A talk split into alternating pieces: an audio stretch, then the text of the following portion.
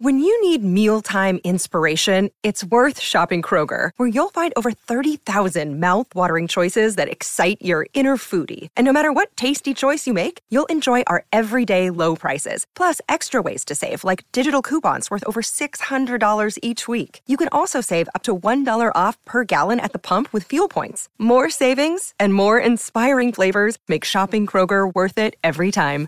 Kroger, fresh for everyone. Fuel restrictions apply. Just a reminder that Big Mood, Little Mood with Daniel M. Lavery happens twice a week. Slate Plus members get an additional mini episode or Little Big Mood every Friday. Sign up now to listen at slate.com slash mood.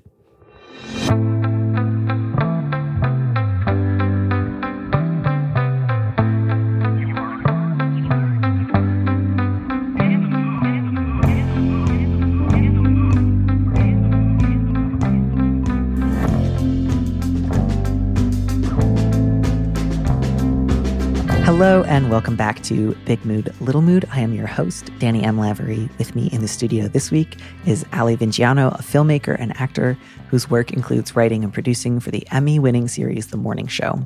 You can currently see her in theaters and on demand for her first feature film, The End of Us. Ali, welcome to the show. Thank you so much. I'm so excited to be here.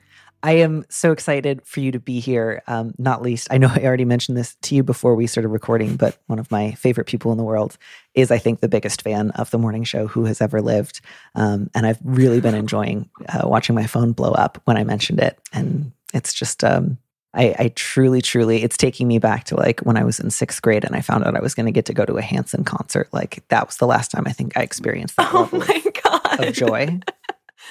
I can't believe the comparison. I I reject it. I'm not Hanson, but but um that's really cool that she's a fan. I mean, even Hanson wasn't Hanson, you know, like the energy that I was bringing to Hanson, it was more than the sum of their parts. Um, as much as I retrospectively uh, appreciate their commitment to learning a little bit of the piano.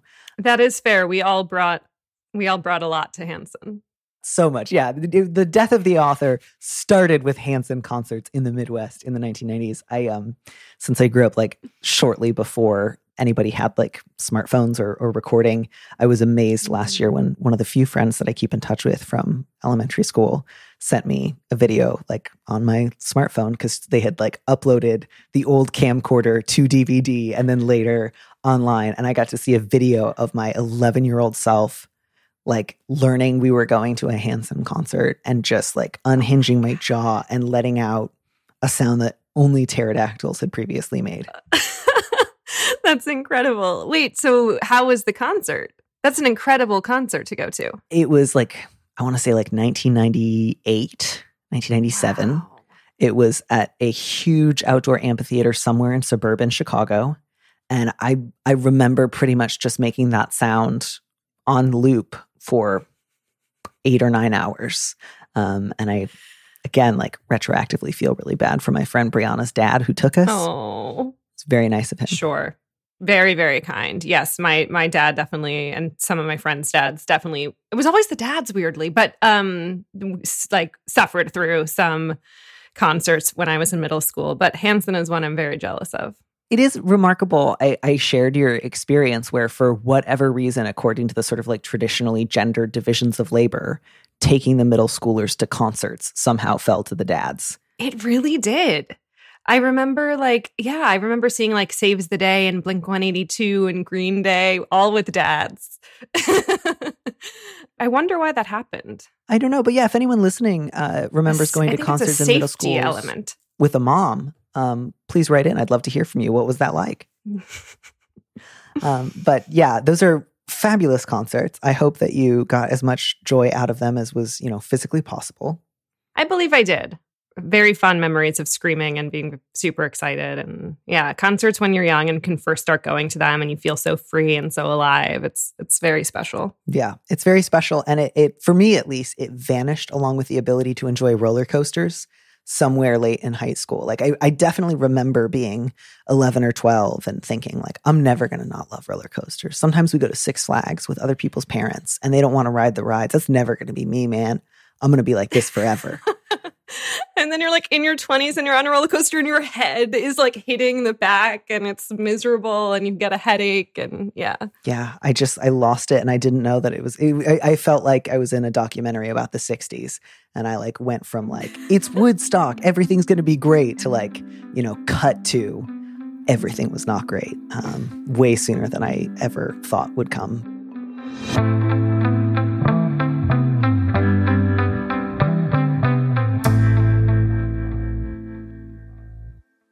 If you're struggling to lose weight, you've probably heard about weight loss medications like Wegovy or Zepbound, and you might be wondering if they're right for you. Meet PlushCare, a leading telehealth provider with doctors who are there for you day and night to partner with you in your weight loss journey. If you qualify, they can safely prescribe you medication from the comfort of your own home. To get started, visit plushcare.com slash weight loss. That's plushcare.com slash weight loss. Plushcare.com slash weight loss. For the ones who work hard to ensure their crew can always go the extra mile, and the ones who get in early so everyone can go home on time, there's Grainger, offering professional grade supplies backed by product experts so you can quickly and easily find what you need. Plus, you can count on access to a committed team ready to go the extra mile for you. Call, clickgrainger.com, or just stop by. Grainger, for the ones who get it done.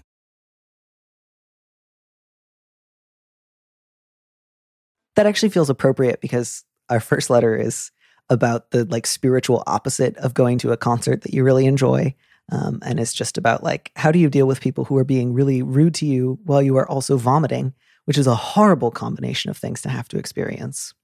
Would you be so good as yeah. to read our first letter? Yes, I would love to. The subject is sick of it.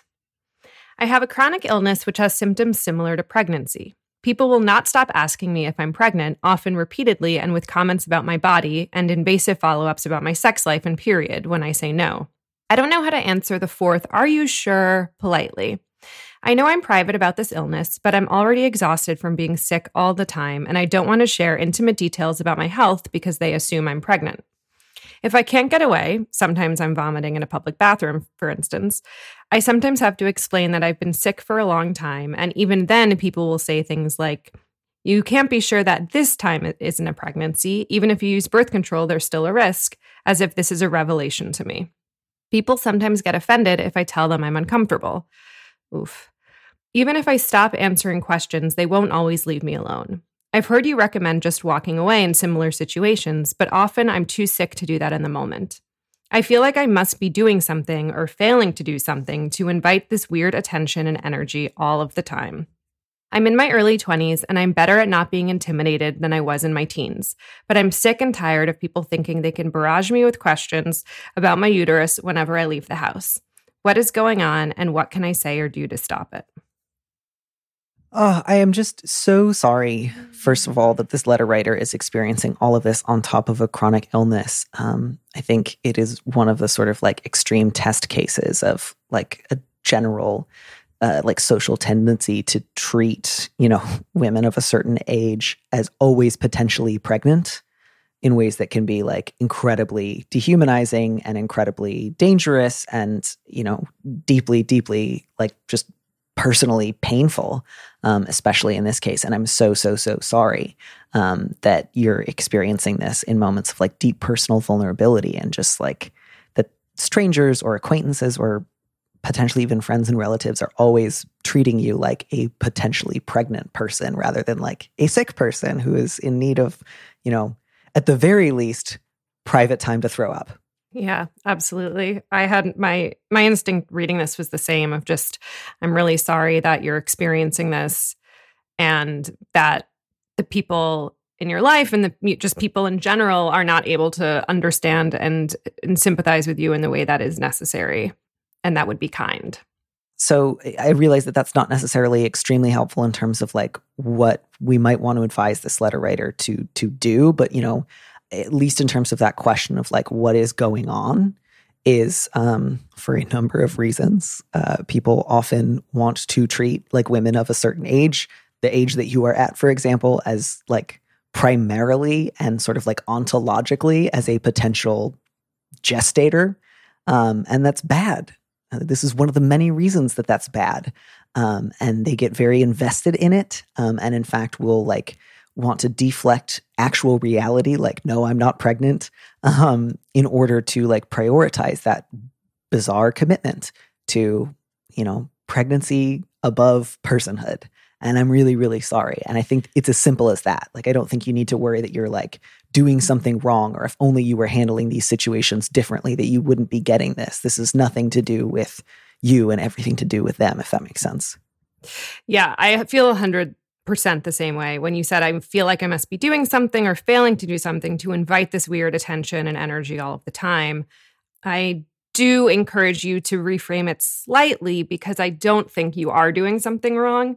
I think that people are obsessed with other people's bodies and with um, you know, I I don't want to talk about myself too much, but um, will insert quickly that I grew up with, or I have celiac disease, which is not a chronic illness that was, you know, it's it's now very manageable. Everybody knows what gluten intolerance is.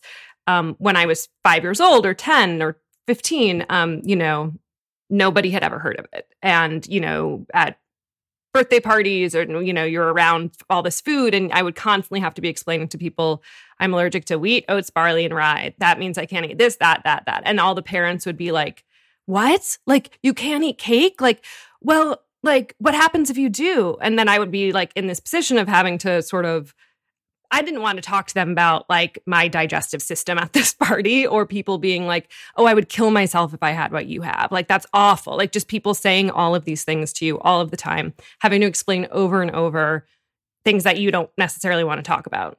People are obsessed with this. There's nothing that you're doing. Like, I just really want to encourage you to know that, like, you're not doing anything wrong to invite this energy. Um, if anything, I think you could maybe start working on how you can create boundaries and how you can make it clear what you do and don't want to talk about. But it is really hard to do that because when you do have a chronic illness, you're already using so much energy to, to take care of yourself. And I, I do understand that. Yeah, I also really wanted to try to, at least in my own mind, remind myself that often this is happening while the letter writer is like actually throwing up and I don't want to spend too much time being like, mm-hmm. and here's a really witty rejoinder. Because again, when you are also puking, that is, I think, the last thing you want to uh, have to try to do is like find a way to do like a sort of funny kiss off. So, you know, letter writer, again, I, I, really, really wish that these people would listen to you the fourth time you say no. Like you are being incredibly clear.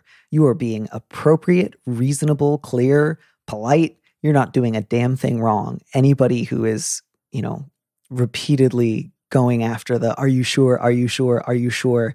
It's incredibly important to me that you be pregnant. It's incredibly important to me to like speculate about your hypothetical pregnancy.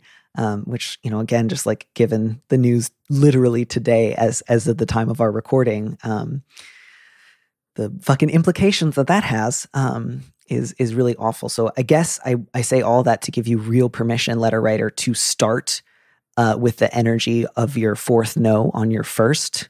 Um, if you if you mm-hmm. want to just say like, nope, I'm not pregnant. People ask me this a lot. They sometimes ask me five times in a row. Let's get this out of the way so that you and I don't have to do this now. I'm not pregnant. I know I'm not pregnant.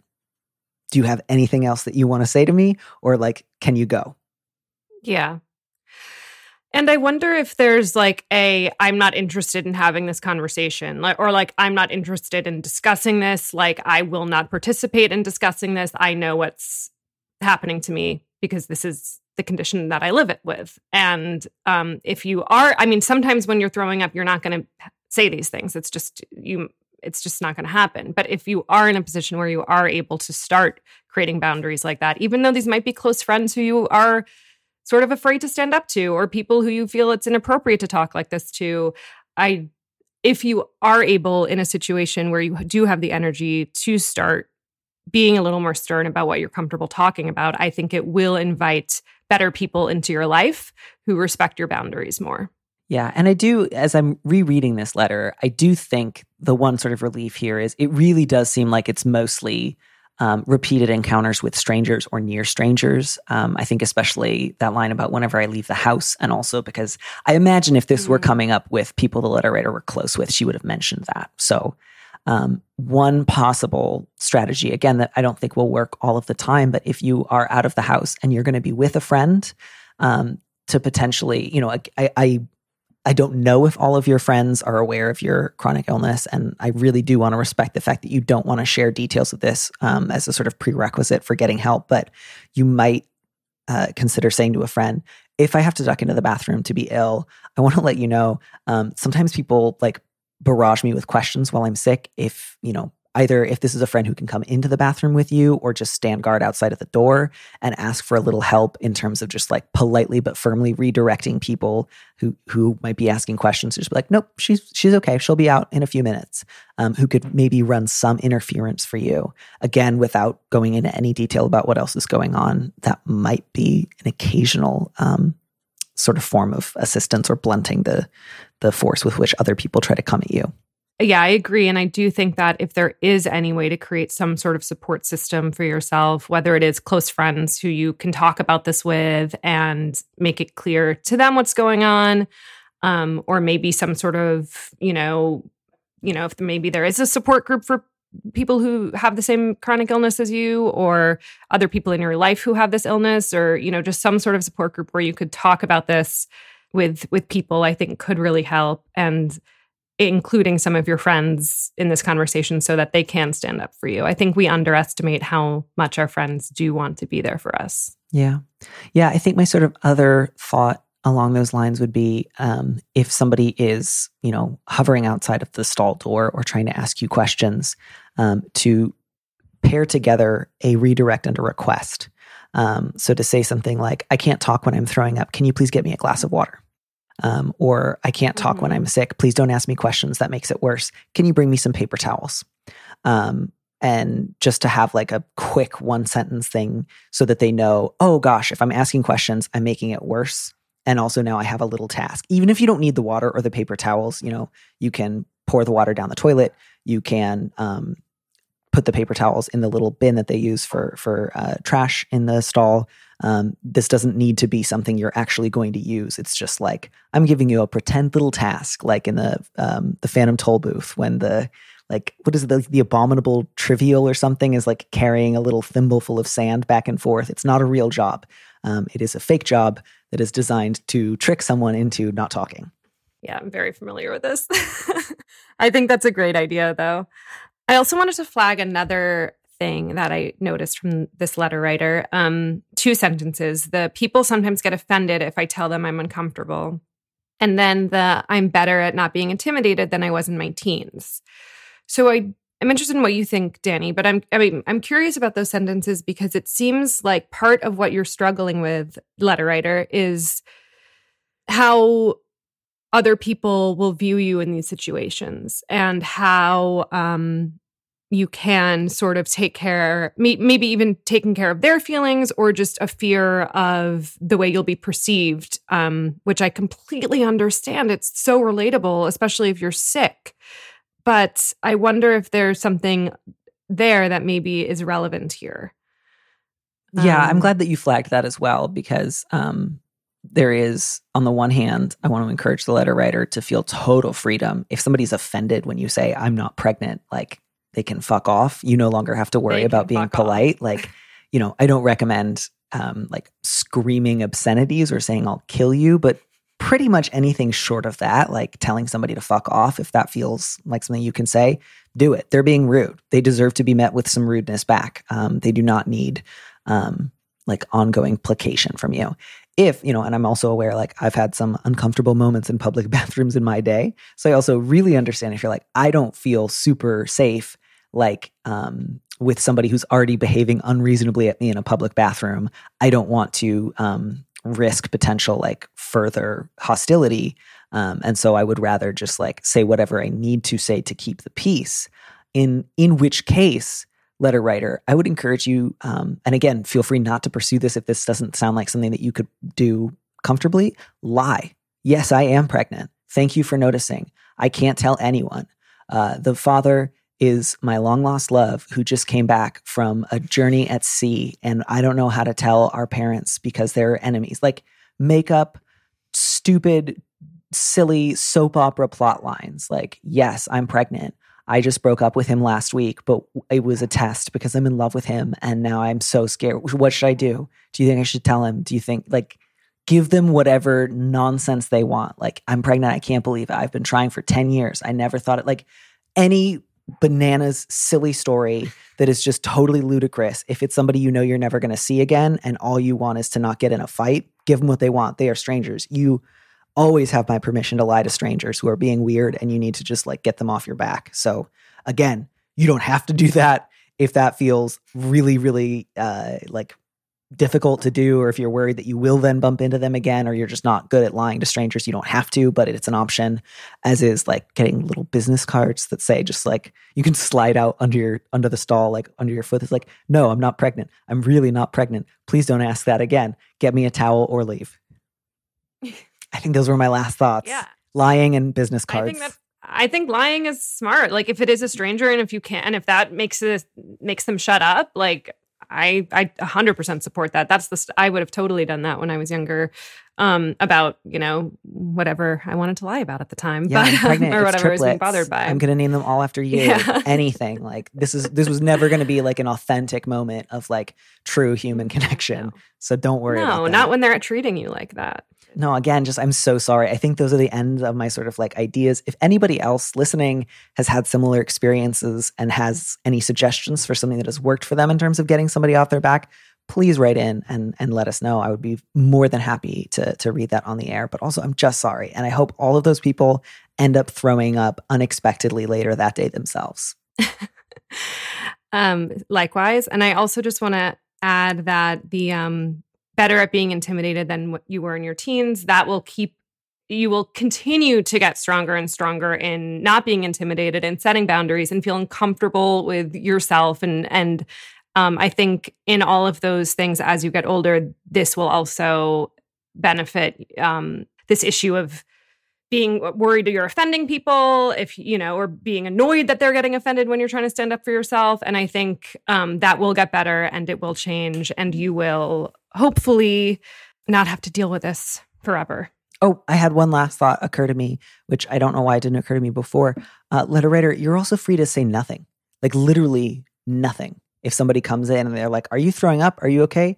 Don't say shit. Like that is also an option. Um, you can just fucking ignore them. I can't again promise you that any one of these approaches is going to immediately get you the result you want, which is that person leaving you alone. But um, that is also an option of just like just because someone asks you a question does not mean that you have to answer it. So.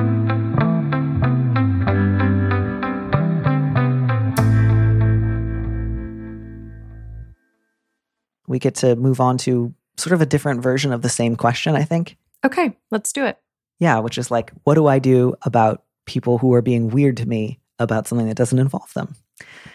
So the subject here is Mhm. mortified. Last night at 11 p.m., someone knocked on our apartment door. My sweetheart and I, we both use they them, had just finished having sex and were going to bed. Startled, we didn't answer at first. A few minutes later, there was more knocking. I looked through the peephole and it was our downstairs neighbor. After the third persistent knock, my partner put on a robe and answered the door. The neighbor explained madly that he could hear us having sex and would we lower the volume. I was shocked and confused because we weren't being loud at all. We were even done in 20 minutes. We were using our indoor voices with normal groans and no yelling. We even lived on his floor last year, and we only ever heard the occasional footsteps from the floors above. My partner placated him and he left. I had a hard time sleeping that night and have felt mortified ever since. How can I have sex again without now thinking about this neighbor listening and that he might angrily interrupt again? Should we forget about it? Follow up with him? And if so, how? I am so sorry, but I also really loved the just little like checklist of like, here's exactly like what the parameters of this particular like round of sex was. Like, wasn't he? It wasn't that thrilling. Like, don't get don't get weird. Like, this was quiet, modest, like weeknight sex. no yelling Yeah, Yeah. I, I'm really No, sorry too. And I, I feel both mindful of like, there's part of me that wants to give the like little stinker answer of like, he has no right to do this. Everyone is allowed to have sex as loudly as they want in their homes. Um, and then also balance that against like, it seems pretty clear that the letter writer was also like intimidated and that the knocking was like pretty aggressive and pretty persistent. And so part of this isn't just like, do I have the right to tell this guy to fuck off? And then also that kind of question of like, was some of this motivated by like prurient homophobia? Might he start harassing us? Might he try to like, you know, who knows? You know, like when somebody starts off by doing something unreasonable, part of the fear then is like, how much more unreasonable might they then get? Yeah, absolutely. That's a really good point about this specific letter. I think the initial thing I I get from it, and this includes the checklist of the, the timid sex that was had, is that this letter writer doesn't think they were doing anything wrong. You know, like I think they know that they weren't and they feel that they weren't and they feel that their neighbor is being unreasonable. So I think that is a good place to start of like they do not need to change their behavior to please someone that they do not feel like is being reasonable in the way they've handled this situation. That's my initial read on it. Yeah, I share that read for whatever else it's worth. If they had been having sex for hours more loudly than that, I would still think that they were well within their rights to do so. And if the, you know, other member of the apartment building didn't like it, you know, unfortunately, that's part of the problem of living in a world with more than just ourselves. Um, and the solutions to that are put on headphones, go for a walk, yes. uh, you know, send up a, a, quick moment of gratitude to the universe that sex exists and is enjoyable and provides people with, you know, pleasure. Um, any any other uh, options, none of which would ever involve pounding on somebody else's door and saying, "Excuse me, I could hear your intimacy in my own home. How dare you remind me that I don't live in a castle?" and that other people get to enjoy this part of life. Yeah, I I feel the same way. Like haven't we all heard other our neighbors having sex at one point in our lives like if you've lived in not a castle at some point i think it's it's sort of a experience that you have to have if you're living in a big apartment building. I don't think it's unusual. yeah. And I think, you know, unfortunately, letter writer, you got one of those occasional cranks who do exist. I think most people have a pretty straightforward and intuitive understanding that if you hear somebody else in your apartment building having sex, it's none of your business. Um, and, you know, don't worry about it. And every once in a while, you get somebody who is just like, how dare your sounds reach my ears? um, you violated the sanctity of my, you know, personal fiefdom, and I'm going to come try to yell at you. Those people are wrong. Um, you know, they they have never successfully like prosecuted these in small claims court. You know, Judge Judy is never like, you're right, your neighbor was having sex too loudly. They owe you five hundred dollars. Um, landlords are not going to be like, great. I'm thank you for bringing this to my attention. I'm going to send out an email to everyone in the building reminding them that they can only have like quiet chamber sex. Um, but you know, even even with all that being said, I also get that like part of what was really jarring was like it's 11 p.m. This guy was knocking over and over and over again, even after you weren't answering the door. And so part of why you're like anxious about the possibility of having sex again soon is just like I'm worried, like my heart's going to start racing and not in the fun way, and I'm worried that I'm going to feel like scared that he's going to be pounding and pounding on the door and not leaving. And so to that end, I th- I think I would lean towards in the absence of more information, I would I would encourage this letter writer not to talk to this guy. I think this is someone to be avoided, um, not least because he sounds a little aggressive.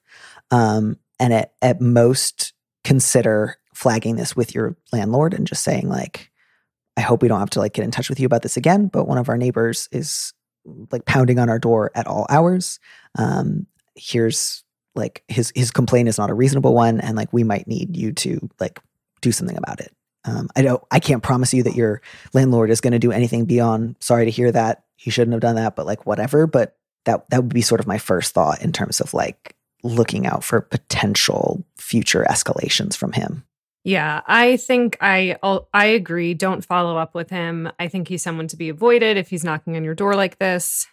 And I do really appreciate the embarrassment that you have felt.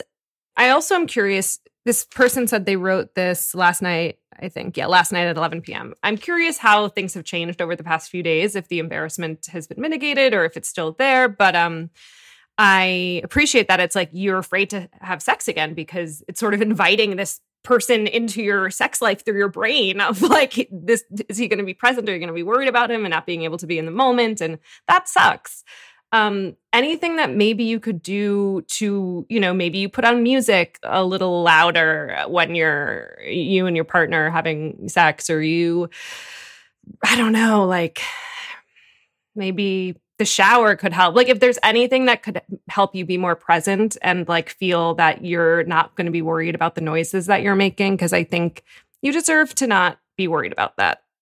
And yeah, I would ignore this person and if they do bang on your door again, I I think if you have a landlord who you can talk to, I I know that some landlords are are not available or helpful, but if you do have one that is, I think that's a good idea. Yeah. And then on top of that, I would also say, you know, if you have like a chain lock for your door, maybe if you're not always in the habit of using it, like when you're at home, start using it. Um, I don't want to be like excessively alarmist or make too many assumptions about how much homophobia might be motivating this guy's decisions. But I think you should use a chain lock on your door if you have one. I think you should uh, ask your landlord to install one if you don't. Um, I think you should continue to use that peephole. If he knocks on your door again, do not answer the door to him. Um, don't don't let him in. Don't open the door. Don't get roped into a conversation where he's going to be aggressive and unreasonable, and you're going to be scared. Um, and he's standing at the entrance of your house. Um, think of this guy as like a possible danger. I think better to like slightly put too much of a buffer in between you and him than otherwise. Like I'm not suggesting that you like call 911 um, or treat him as like as if he's about to like jump you when you walk to your car, but cultivate like a healthy sense of like what physical distance can I put between myself and this guy? Avoid him. Maybe if you have next door neighbors that you talk to and are friendly with, let them know. Um, you don't. Uh, you definitely don't have to talk about the like intimate details, but just say like this guy was pounding on our door and it was kind of scary the other night. Will you, you know, let me know if you see him around up on the floor? Heads up if he tries to do that to you, don't let him in. Um, again, just kind of like any attempt to like not feel like you're alone in your anxiety about whether or not he's going to come pounding on your door again. Um, and similar to my mm-hmm. thoughts in the first letter, anything that you need to do to like uh, avoid or end any interaction that he might try to foist on you again in the future, great. Whether that means like putting in headphones, not listening to him, and waiting for him to go away. Whether that means saying just like, you got to go, man, we're not talking about this. Whether that means saying, sure, sure, sure, you got it, whatever, to get him away from you in the moment so that you can then kind of like reassess with your partner and decide what other options you might need to take, whether or not he does start harassing you and you do need to document it, take it to your landlord, consider your other options.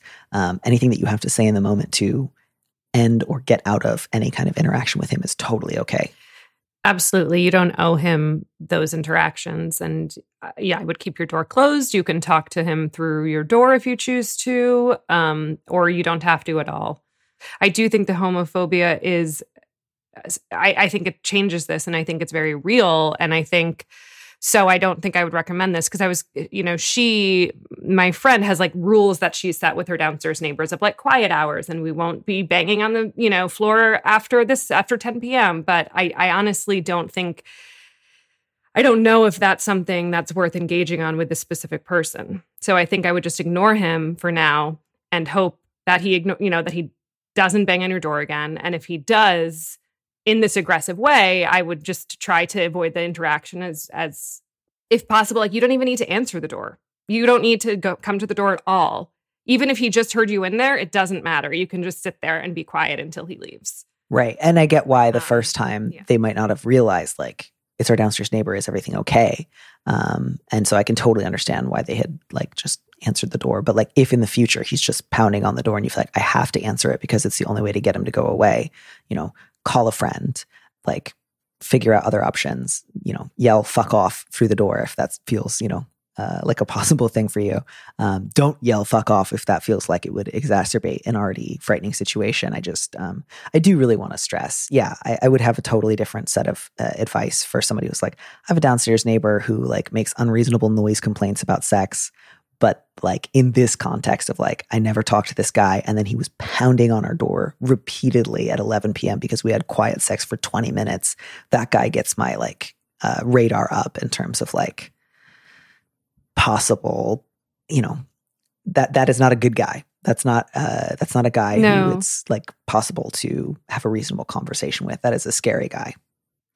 And i would encourage the reader just to um you can't just simply not feel mortified or not feel embarrassed. That's a very real feeling. You should sit with that and experience it, but at the same time, know that you have done nothing wrong, that you are not to blame for anything. And you don't owe this person anything. Um, and if you do feel mortified, that's okay. It's okay to feel that, but it is not necessary to feel. And um, you should feel safe and able to, you know, ex- have sex in your own house. I think we all we all agree with that. yeah, and that makes a lot of sense. That it's like it's a reasonable feeling given what he did, but to remind yourself, this is the voice of truth. We weren't so like embarrassing and conspicuous and doing something so outside of the realm of like regular human behavior that we brought this on our heads. This is like, I mean, it, it feels pretty clear. Like he wanted to scare you, and that is why he didn't just like knock twice and say, "Hey, I'm sorry. Can you guys keep it down? I'm trying to sleep." That's why he like pounded on the door, waited, did it again, waited, did it again. He was trying to intimidate you. And that's partly why you feel that like flare of both really embarrassed and really anxious because it's just like this guy was trying to intimidate us in a moment of like, you know, vulnerability. That was the goal. Mm-hmm.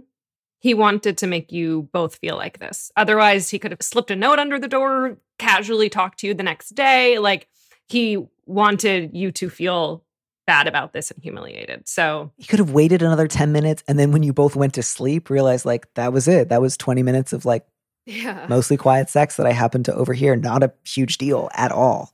Um, yeah, I don't want to get too like the gift of fear about this, but I, I just it feels really No, straightforward to me that this was like calculated and meant to intimidate.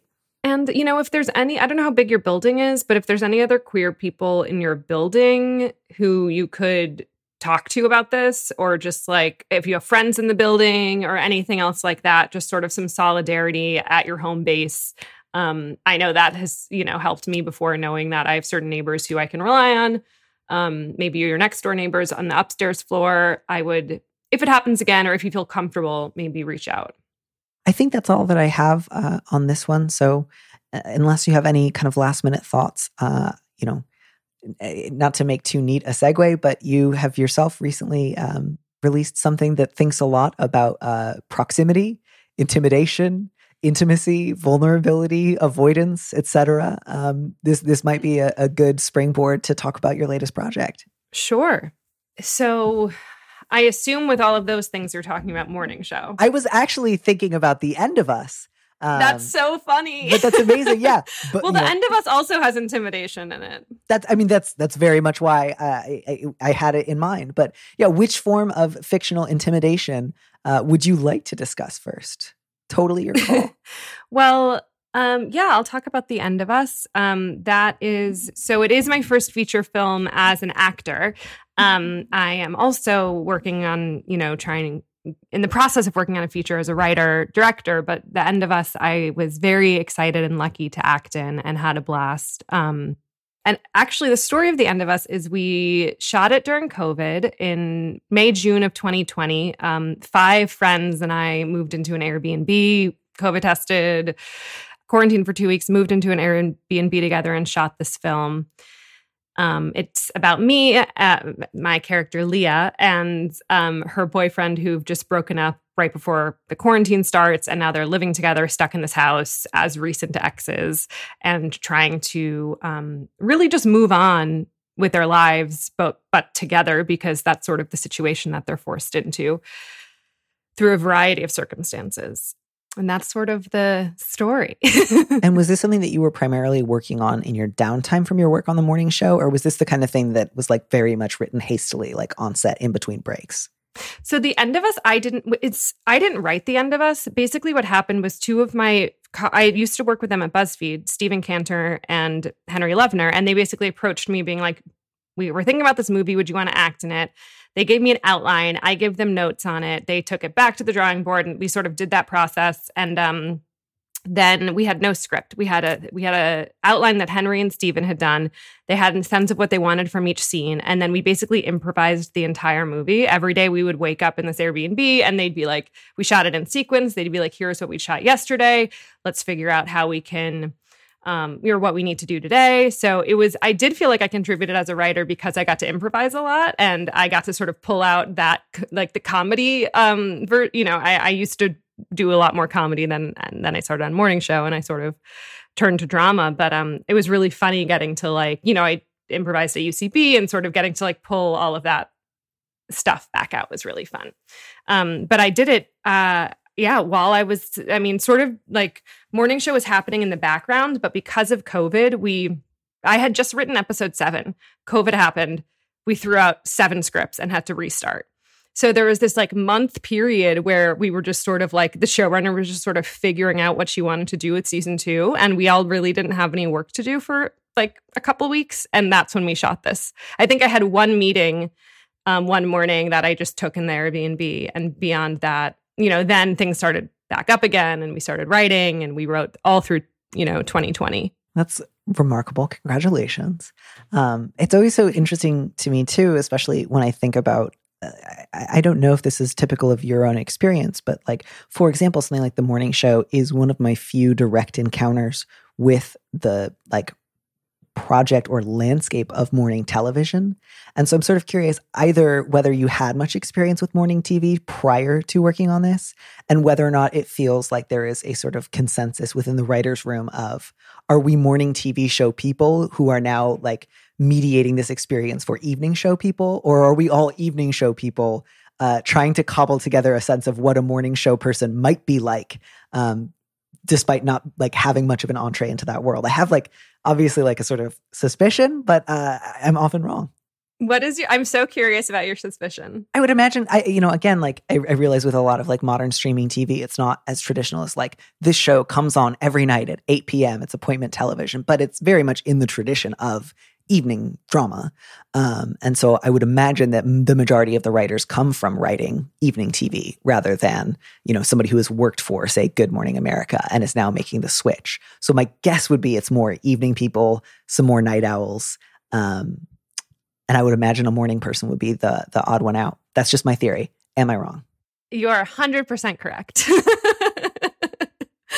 there was one of the writers, Kristen Layton, a dear friend, is um she worked at NBC um, and she'd like worked on the Olympics as she started as I think a page, and she had done some cool stuff there. And then I I was a journalist for a couple years, and then I worked on a late night show on Comedy Central. And me doing a and which was just a daily show spinoff called The Opposition, but it was a daily show every day. And like that was the closest thing anyone in the room had had to the experience of actually working on a daily TV show. So the two of us sort of had a background in the media world and the, the journalism world. Um, and then one of the writers on season two was like a lawyer, which is maybe sort of similar um, in the fact that he had like come from a different world. Um, other than that, like no experience in the morning show. We were all drama writers or TV writers. And no one really i think there were like two writers who loved you know good morning america or who loved the today show. Like most of us never watched them.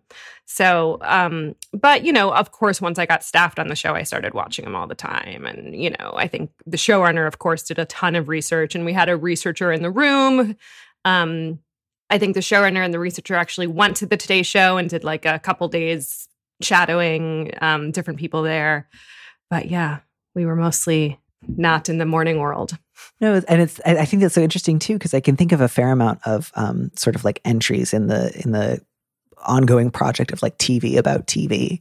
Um, and that's always been like a sort of fascinating genre. But I think the thing that's so interesting to me, especially as you were saying, you'd worked on a daily show, but not a daily morning show, is like I, I, I can definitely think of people who have written for daily programs, especially um, any spinoffs of the Daily Show, who have themselves become like either celebrities or like familiar names, um, who might get like um, profiled. But I have at least quite rarely seen like I feel like one thing that often happens with anyone who's involved in morning TV who who becomes known on any sort of um, other platform is like people will always say like, "What's your daily routine?" And I and I feel like nobody asks that with anyone who staffs like a late night show. Like no one cares. Um, they might care about your personal life or your comedy or your other projects, but no one's like, you work on a show every night that airs at 10. What's your day look like? When do you get up? Because everyone, I think, maybe just implicitly assumes it's bad. You don't want to try it. You you shouldn't want to replicate this. Yes.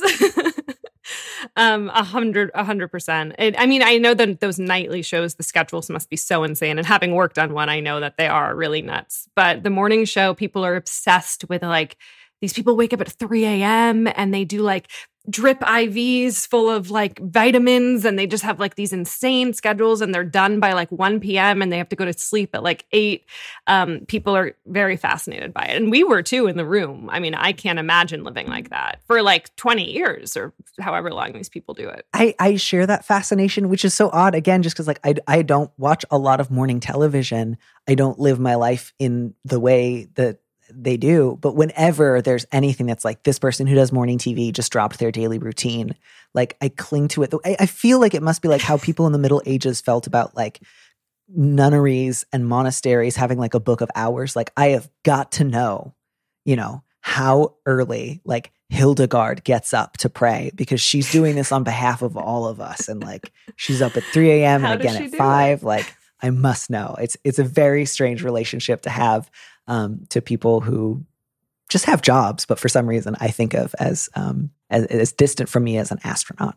Joe, I mean, completely. It's such a crazy world. I I feel similarly. I'm so fascinated by how anyone can live a normal life in this in this morning world. And I do think sometimes if we did write the show accurately to, you know, Hoda's schedule, like no one could ever go out to dinner or like have a drink because they're like home in bed at 6 or or like however early they go to bed in real life. Um it's it's hard to write a show where like all of the action has to happen by 10 a.m.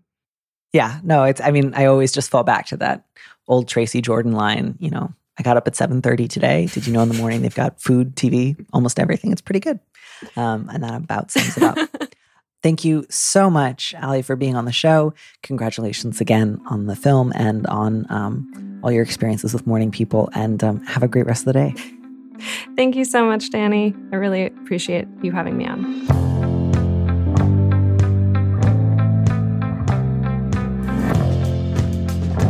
Thank you for joining us on Big Mood, Little Mood with me, Danny Lavery. Our producer is Phil Surkis, who also composed our theme music.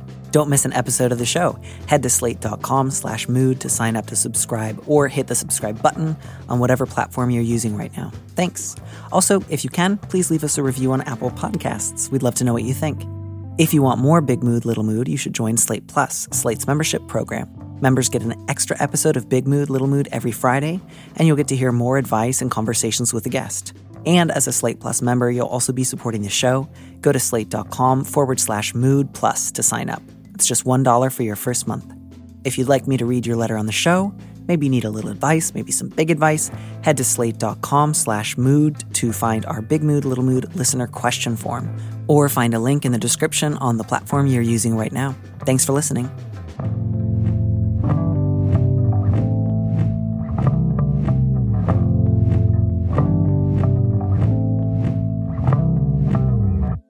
And here's a preview of our Slate Plus episode coming this Friday. In this situation, and that's not to, I, again, I don't know a lot, letter writer, about um, how many child caring duties you may or may not have taken on over the last three years, um, or whether or not you and your girlfriend live together. So I, I don't mean to say like you're not involved in their lives or they don't love you or you don't love them. It's just that it's a little bit unclear uh, how formal your relationship is. And so one of the things that I'm really aware of reading this letter is you know, letter writer, this might be a good opportunity for you to think about on your end and also possibly to talk about with your girlfriend whether or not you would like to potentially formalize your relationship to these kids.